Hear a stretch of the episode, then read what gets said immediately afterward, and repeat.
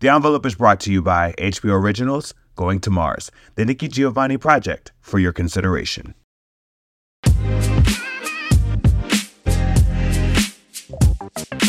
For the Los Angeles Times, welcome to the envelope. I'm Mark Olson. I write about movies for the Times. And join us this season. We're going to be checking in with some of the A list talent, that directors, writers, actors, and craftspeople behind some of the year's most exciting movies. That's right, Mark. Hi, everyone. My name's Yvonne Villarreal, and I cover television for the Los Angeles Times. This might feel a little different. Each episode won't just feature one conversation. We're going to be bringing you multiple conversations with talent in Hollywood. If you're listening to us on the regular Envelope podcast feed, be sure to check out latimes.com or the LA Times YouTube channel to catch the video versions of our conversations.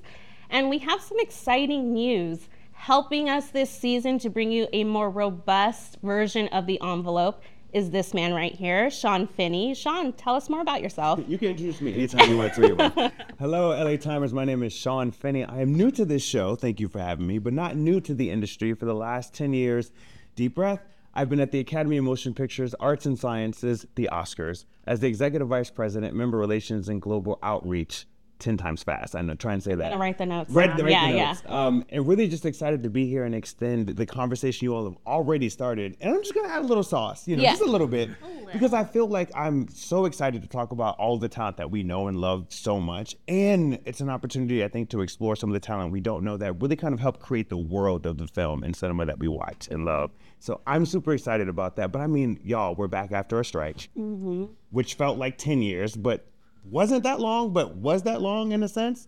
And I know that we're going to dive into it, but where do you want to start with the state of the race? Yeah, I mean, we're not going to be able to get into everybody that's a contender. We don't have that kind of time. And I mean, my brain doesn't function that way. but we're going to get into some of the people that, you know, have folks talking, right, Mark? Yeah, I think hopefully by the end of this conversation, people will feel like they have a good grasp of who, you know, the titles they should be seeing, some of the talent they should be thinking about, and get a kind of an idea of like who and what is we're going to be paying attention to over the next few months. Yeah, to make it easier the next time you're at a dinner party and people mention these movies, you can have some semblance of an idea of what they're talking about. Just that. Uh, Just Well, but before we get into that, let's take a short break.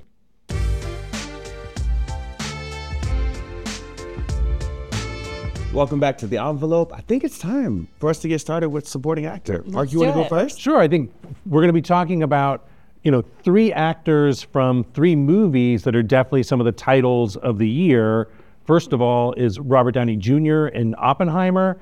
You know, we've gotten so used to seeing him in these sort of lighter, kind of glib roles that I think in some ways we, people have forgotten like what a powerful actor Robert Downey Jr. can be. And so it's exciting. I think in Oppenheimer, he plays this character, Lewis Strauss, who was a sort of a, a bureaucrat, a government official who Christopher Nolan, the director of the film, has described as the Salieri to Robert Oppenheimer's Mozart. This man who's sort of overtaken by his own jealousies, his awareness of his own failings, and it really like powers, especially the second half of the movie, like gives the movie a lot of its sort of narrative arc. And so I think, you know, Robert Downey Jr. is someone that is an actor that doesn't have an Oscar. I think he's the kind of person people would love to see him recognized. We all know his story. And so I think that's someone who's going to have a, have a really strong presence throughout the season. I have another Robert for you. Robert De Niro, Mr. De Niro, Yeah. in Killers of the Flower Moon.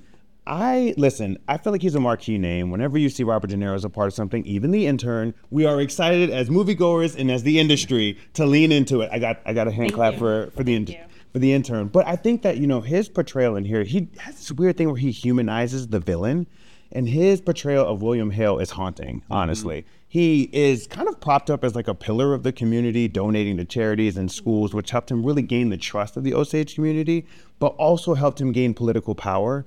Which was the atrocity of it all. When really he was there to really control their wealth and territory. This wealth should come to us. Their time is over. It's just going to be another tragedy. and he unveils these layers of like this evil character throughout the film and it's so riveting and haunting but in a way you almost want to befriend him because you're like he's doing the right thing until you see he's doing all of the bad things mm-hmm. and i feel like honestly mr de niro respect for this. You can't trust someone with goggles like that. You can't. Look, the, the person I'm going to talk about delivers like a Broadway style song and dance number. I'm talking about Ryan Gosling. I know it feels like an eternity ago when like Barbie had the sort of Hollywood publicity machine in a chokehold. And I know there were some naysayers about Ryan being cast as Ken. Like, is he too old? What's that platinum blonde hair doing? But I feel like he really delivered this unforgettable performance as this forgettable Ken doll. Like, this is somebody like his version of Ken is like this insecure guy who's really eager for Barbie's attention.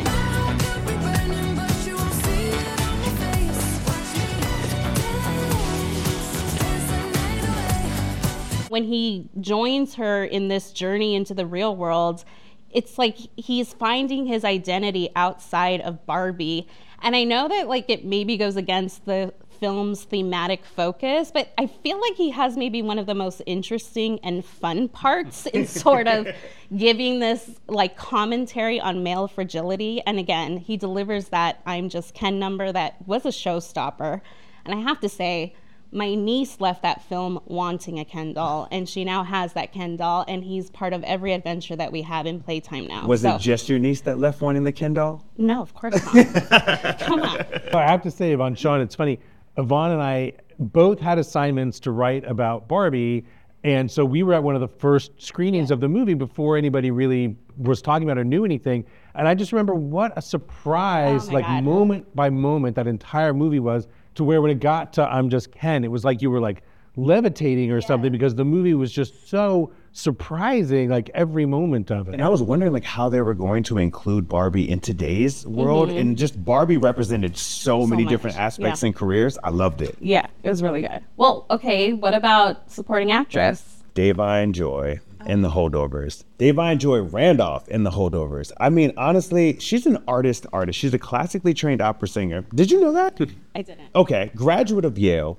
But how she brings the complexity to this character, her so she plays the she says head chef, head cook, head chef, whatever Da'Vine says, I go with.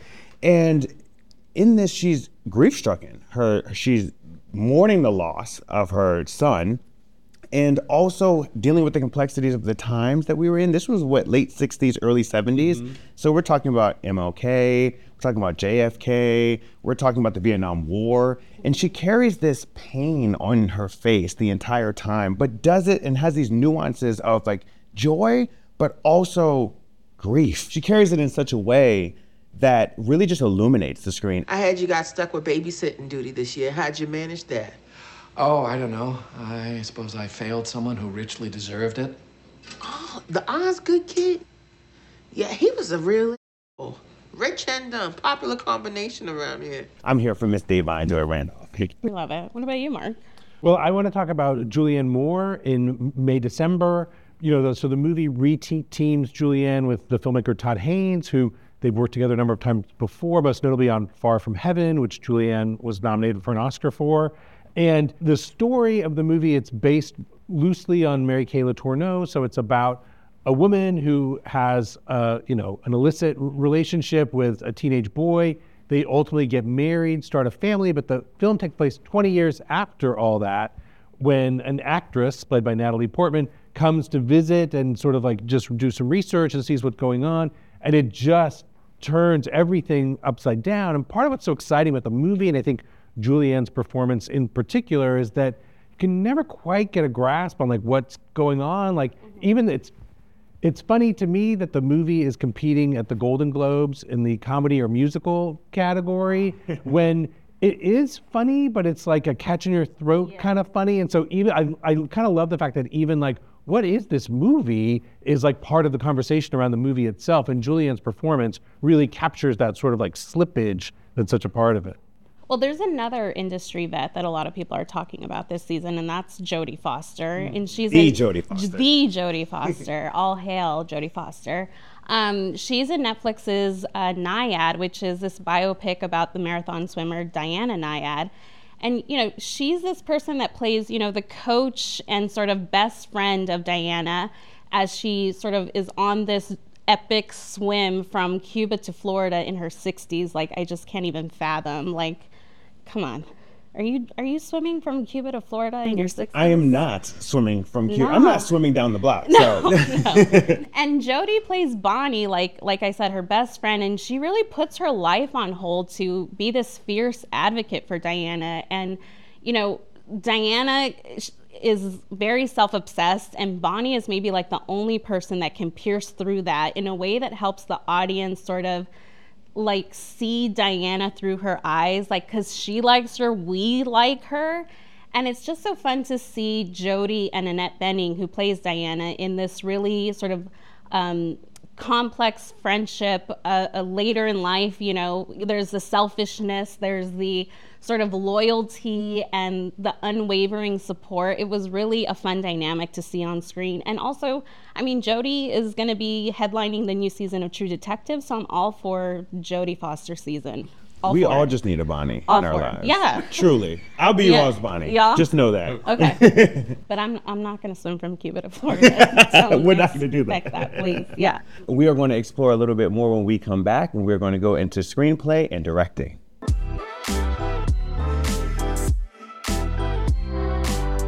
And so let's get talking about uh, the screenplay categories. We're going to kind of mush up adapted and original. Shawn, who, who are you thinking about? I'm just gonna go with Miss DuVernay. I mean, honestly, her her art and origin is moving. I ugly cried. I you- did too. You try to cute cry, but I ugly cried, and then at the, The end, I, I went in the came off. bathroom and bawled. I mean, just how she really explored. First of all, anytime Ava does something, I you know she has something to say.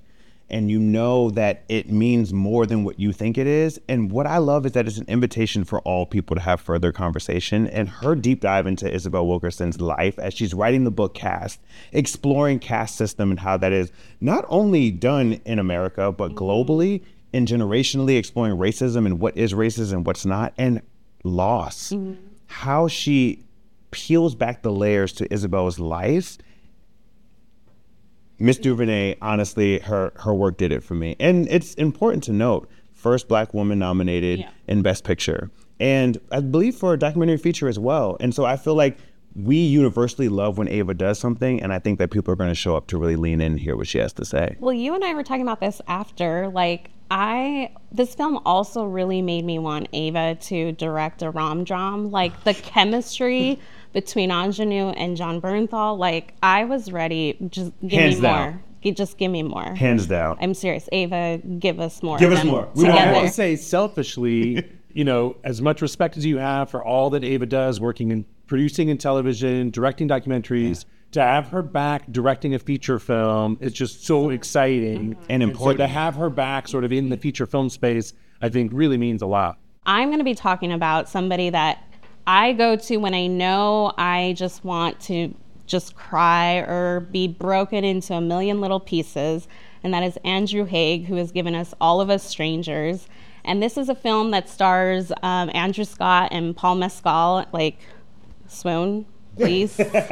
um, I don't know. I mean, it's this devastating portrait of loneliness, of regret, of like grief from childhood and loss. And those are like, it's bingo for me. I want all of that in me. Just help me with my seasonal depression. Um, and so the, the film in the film, like Andrew plays this screenwriter in London who's like writing a script about his late parents who died when he was young, and in the process, he has this chance encounter with this mysterious neighbor of his, and it sort of upends like his everyday life and sort of sets off this sort of I don't know how you would describe it, like a supernatural romance kind of drama. Um, That sounds right. yeah, I like the supernatural part. How do you put it all together? Well, that's what's funny is that there is something mystical about the movie, and it is difficult in a way to talk about that you don't feel like you're spoiling, Spoiling something. people, but also like it's hard to put your finger on it exactly like what the movie's doing and exactly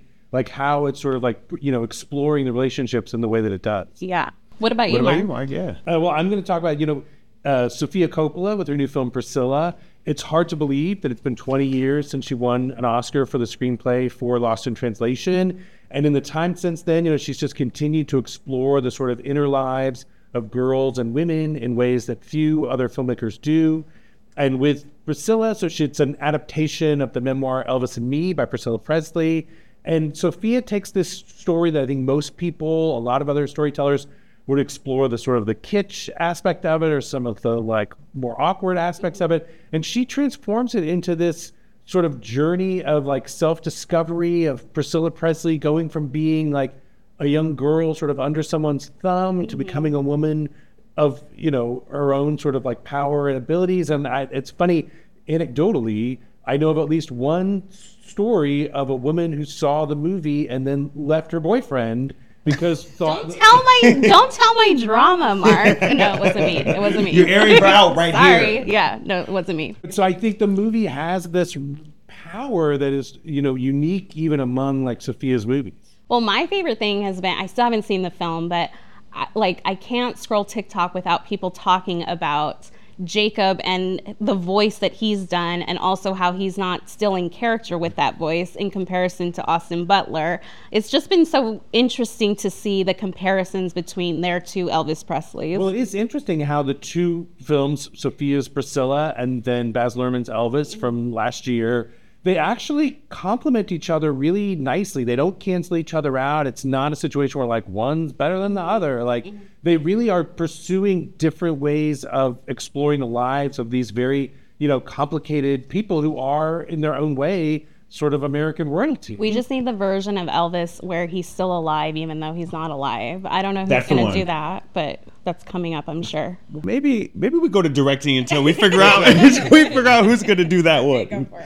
Well, I'll start. You know, so I for the uh, LA Times for our holiday movie preview, I had the chance to interview M- Michael Mann and talk about his new film Ferrari. And you know, Michael's a filmmaker who's just deeply influential on other filmmakers. I mean, he makes these sort of like stylish, moody explorations of masculinity. You know, Heat, Miami Vice, and now with Ferrari, he's done something that it takes it to a whole new place. It's got this like grand sort of operatic scale. It stars Adam Driver as Enzo Ferrari, the car maker, and the movie explores his sort of complicated relationship with these two women in his life, played by Penelope Cruz and Shailene Woodley. And there's just there's a, an emotion to this film that I think is really unique, but at the same time, it has these just thrilling car racing sequences. And there's one scene that I think will just leave audiences gobsmacked because I just I know I should have seen this coming, but I just did not see it coming. And Give I'll them a hint. leave Give it them- at that. give them a hint. And I'm not talking about Patrick Dempsey, okay? Okay, So, okay, fine. What about you, Shawn? Justine Triet in Anatomy of a Fall. Okay, love, mystery, the ambiguity of the film. I think is is when should win an Oscar in and of itself. She did, I believe, just receive the Palme d'Or. Correct. which is incredible. But I mean, it really explores. We're like, get your notebooks out, everybody, when you're watching this film, because you have to really watch for clues. I don't want to end it. I don't want to leave it. I don't want to tell you what happens. But I will say that you get to see the a love on trial, mm-hmm. and through the perspective of court, through the perspective of her child, through the perspective of people around her, and I believe within the first thirty minutes, you're kind of into the plot. You're really into it right away, and I feel like Anatomy of a Fall is gonna gonna do something really big. And Justine, I think she has it. I think she has it. Well, there's also the film uh, Zone of Interest by Jonathan Glazer, which is, you know, on, you could call it a Holocaust film, but it's a different take on one for sure. I mean, this is an adaptation of Martin Amis's book, um, the late Martin Amis, and it's this unrelenting sort of glimpse of this Nazi officer who, with his family, lives next to Auschwitz, and it's just this like chilling and haunting sort of portrait of complicity. Like, even the way the film starts, which is just like a blank screen, and you're sort of forced to sort of isolate your senses, especially your hearing, because you'll find that as the movie continues, sound is so sort of important in terms of the eeriness of this family living this somewhat idyllic life uh, at their compound. And while, you know, over the wall, you know, people are being extinguished. It's just really like a travesty. Just hearing the sounds, seeing the plumes of smoke. It's it's a lot to take in. And I know the cinematographer had said that Jonathan had told him, I sort of want to capture sort of Big Brother in the Nazi in a Nazi house, which is just such a striking way to sort of picture this. But I don't know, it was it was chilling. Yes, and you know, Jonathan Glazer, this is his first movie in 10 years. 10 years. And worth the wait. And if you can wait just a little longer, Uh, we're going to come back after a short break to talk about actor and Best Picture. We're worth the wait too.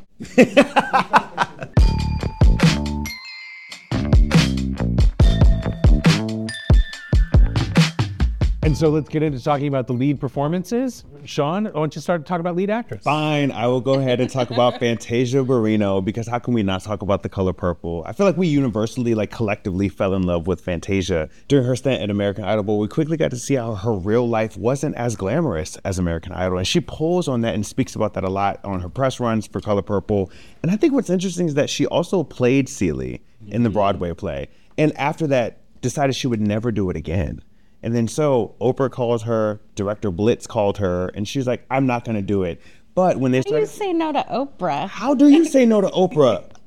Honestly and truly. Not often. I Not often at Yeah, all. yeah. And I I find that her decision to come back was a release for her. Mm-hmm. You know, she speaks about that as well, and she speaks about like the stunts where some of the abuse that Celie plays. Typically, Celie's been really subdued. She feels ugly. She does not feel empowered. But she speaks about Celie having imagination, and I feel like she really brought that to, to the character in this portrayal of it. And honestly, the film is beautiful. The choreography is beautiful. Honestly, I feel like the film, it's hard. How do you replace Oprah and Whoopi and Steven Spielberg by this version? Mm. What about you all? I'm thinking back like uh, to a performance that really stayed with me, which is Greta Lee in Past Lives. I mean, I know it feels like uh, it's been a while since this film has come out, but she gives a really heartfelt and compelling performance as Nora, who is this woman whose, you know, past and identity and marriage is sort of upended when she reunites with her childhood sweetheart. And Greta just really has this way of like making these intimate moments feel really powerful and overwhelming because her character is grappling with all sorts of things like, you know, who I was, trying to figure out who I am now, and dealing with loss and like what is life and all these big questions that I think a lot of us grapple with on a daily basis. And I didn't know that director Celine Song was really pulling from a lot of her own experiences here. And I don't know. I think Greta, who I love in in TV shows like Russian Doll and The Morning Show. If you guys haven't seen the new season of Morning Show, Amazing. and Greta Lee specifically, her Yes. character arc this season, it's it's unreal. Well, that's part of what I think is so exciting about Past Lives is Greta Lee is someone that like you've seen her in some stuff. She usually is like a supporting character, but to see her able to like step up, given this big of a role, given the opportunity to just carry a film, I think it's really exciting. She falls into that character and brings those intimate moments. She brings you, the audience, along with them, and you're like, "This is me. It's you, but it's me. It's that it's all last of us." scene, that Yes. final scene. I mean, come on, hands down. Come on. Mike. What about you? Well, I'm going to talk about Emma Stone in Poor Things. That you know, so the Emma worked with director Yorgos Lanthimos on The Favorite, and they'd reunited on on this one. Emma's back not just as an actor, but as a producer as well. And it's written by uh, Tony McNamara. It's an adaptation of a, a novel by Alasdair Gray, but the story and the movie is just 100% Yorgos Lanthimos in the way that it's just this uh, weird allegory of like what makes humans human, but in a way that you wouldn't really expect. Emma plays a woman. It's kind of the story is kind of like a riff on the Frankenstein story, where for reasons I won't reveal here, Emma is going through the stages of development at like an accelerated rate. And so you see her develop from seemingly like sort of like a childish character to a, a more fully developed woman at this sort of odd rate of speed. And, and she just approaches the world with this real lack of guile. And it's going to be fun to see if, in particular, the phrase furious jumping becomes like a popular Okay. catchphrase from the, from the movie. it's just fun to see her in this like weird, quirky era. I mean, she's in Showtime's The Curse, and just seeing her sort of in like embracing this side of her is really fun Yeah, to see. seeing someone like Emma Stone like embrace her inner weirdo Yeah. is very exciting. And also her as a producer. Can we just clap it up for that? Because honestly, I love seeing her as an actor, but I also love understanding that she's really a part of the process in a different way. Hands down. So, what do we have next? Uh, I think, do we want to talk about Best Actor? Mr. Colman Domingo and his portrayal in Rustin as Bayard Rustin, he is living in he is living in his time, 110%. And I, I love it because it's an opportunity for us to understand history, but to understand the people behind the history. We mm-hmm. all know about the March on Washington. but how it came together. And his role really kind of tied in and centralized the reasoning behind it, but also the execution of it. And I feel like his wittiness, his ability, also he was navigating not only being black in the civil rights, but also being gay, mm-hmm. and how that was used against him sometimes by his own community. Colman completely embodied that. And he also embodied the color purple. So the fact that he had time to do both of them, we just need to give it up for him mm. just for that. I'll talk for a bit about Jeffrey Wright in American Fiction. Again, an actor that we've you know seen a lot of even just this year. He's also in Rustin. He has a part in Wes Anderson's Asteroid City as well. But here he has a, a lead role in American Fiction. Uh, the movie, it's the debut from writer director Cord Jefferson, and it's an adaptation of the novel Erasure by Percival Everett. And, you know, Jeffrey Wright just brings this charm and warmth to this character who's meant to be a bit of a curmudgeon, where he, he plays someone named Thelonious Ellison, a, a, a writer who has really been struggling in his career because he's always told that his stories, the work he does, isn't black enough.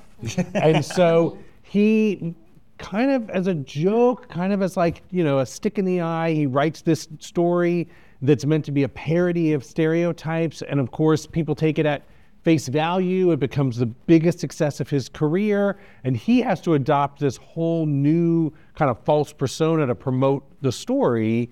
And just the way Jeffrey pulls off the layers of that performance while also having a, you know, sort of a romantic story, a family story that's being told around it. It just, it's a wonderful, just like such a like a multi-leveled performance. And his confliction with like success and like being honest and authentic was also something really I think important to do a deep dive into Yeah. too. Well, now we have to talk about somebody else who just like goes all in with his projects as of late, and that is Bradley Cooper. I mean, he he directed, he co-wrote, and he stars in Maestro, which is a film about the you know legendary compos- composer and conductor Leonard Bernstein, and his complicated relationship with his wife, who in the film is played by Carey Mulligan. And I like, I mean, the transformation is stunning in like all respects and capacity. Like you can really tell that Bradley like poured his blood, sweat, and tears into this. I mean, it's what six years in development and five plus hours every day in in hair and makeup before he was directing. It's just a lot. Again, I'm not doing all that for you guys. Um, and you know, it's with with biopics, especially. I know he received some criticism about the prosthetics, but obviously Leonard's family was supportive of of how deep he went into this character. And I think you know, with biopics, it's easy to sort of get into the pitfalls of becoming a caricature of the person that you're representing, but. It seems like people are really praising how he captures the sort of emotional core of Leonard. it's often a challenge in these kind of like prosthetic makeup heavy performances to act around the makeup and he really he really does like he it seems really natural i mean it looks incredible and the and i think that yeah he just he brings just a passion to this story that i think you can tell that he you know writing directing starring producing like he like he's doing all that for a reason and like you can feel like what it sort of means to him and what he's trying to get across in the story Yeah, and even the voice work was like just impressive, especially coming off of something like A Star is Born, which she also directed and starred in with Lady Gaga. But I remember hearing his voice there and thinking, whoa, this isn't Bradley. But here in Maestro, I was just like, wait, I was just listening so much deeper with the voice transformation. Okay, let's talk about Best Picture.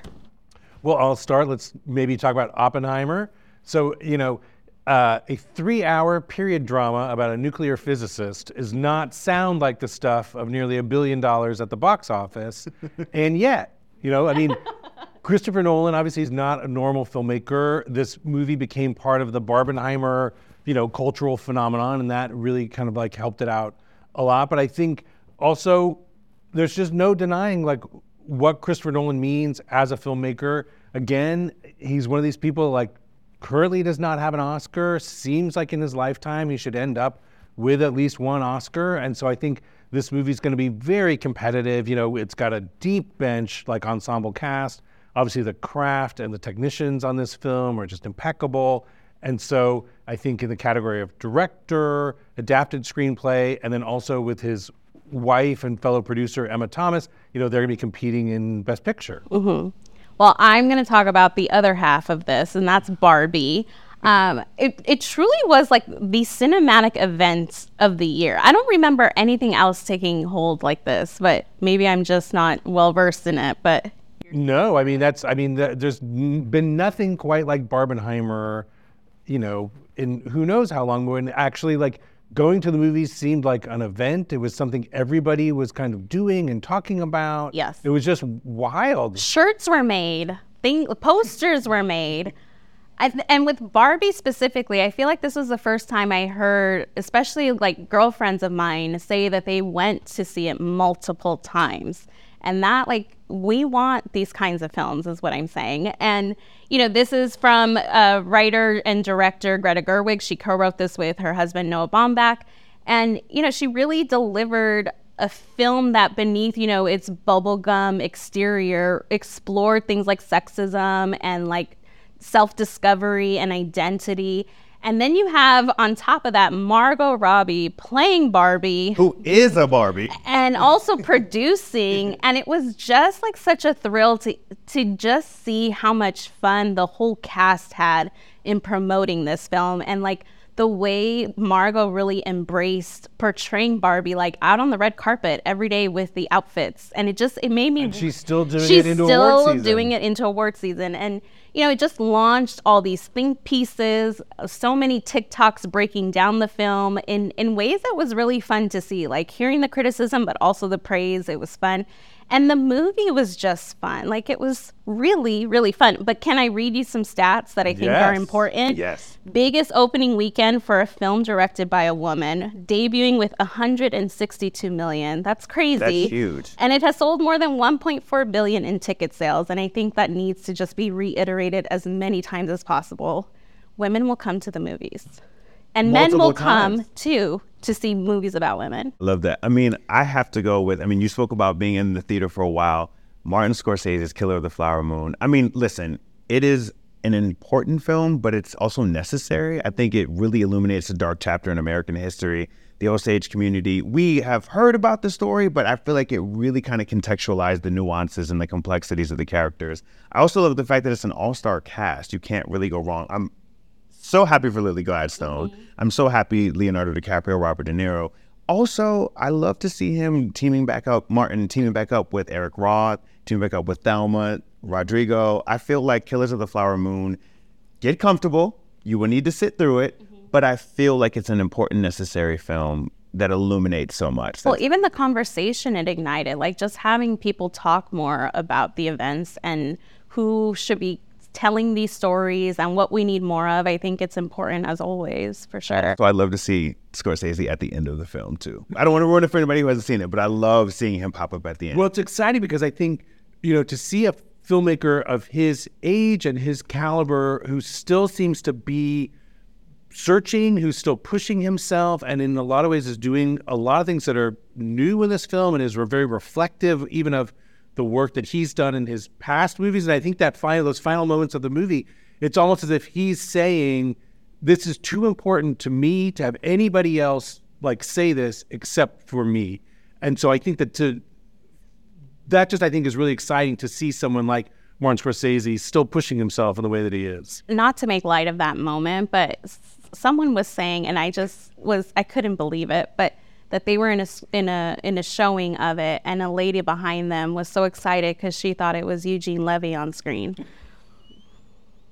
I mean, we had to end this. We had to end this sorry. on a I lighter was note. just like, okay, sure. Um, I mean, he addressed you at the front of the movie, and you forgot that quickly. And but it was three it. hours. It was so- three hours. She probably went to the bathroom and forgot. But I Yes, love yes, it. I mean, honestly, though we've come to the end, Oh, that's it. I'm really excited to be here with you all. Thank you all for making space and creating space for me.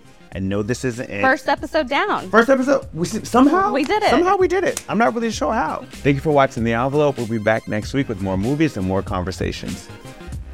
The envelope is brought to you by HBO Originals, Going to Mars, the Nikki Giovanni Project, for your consideration.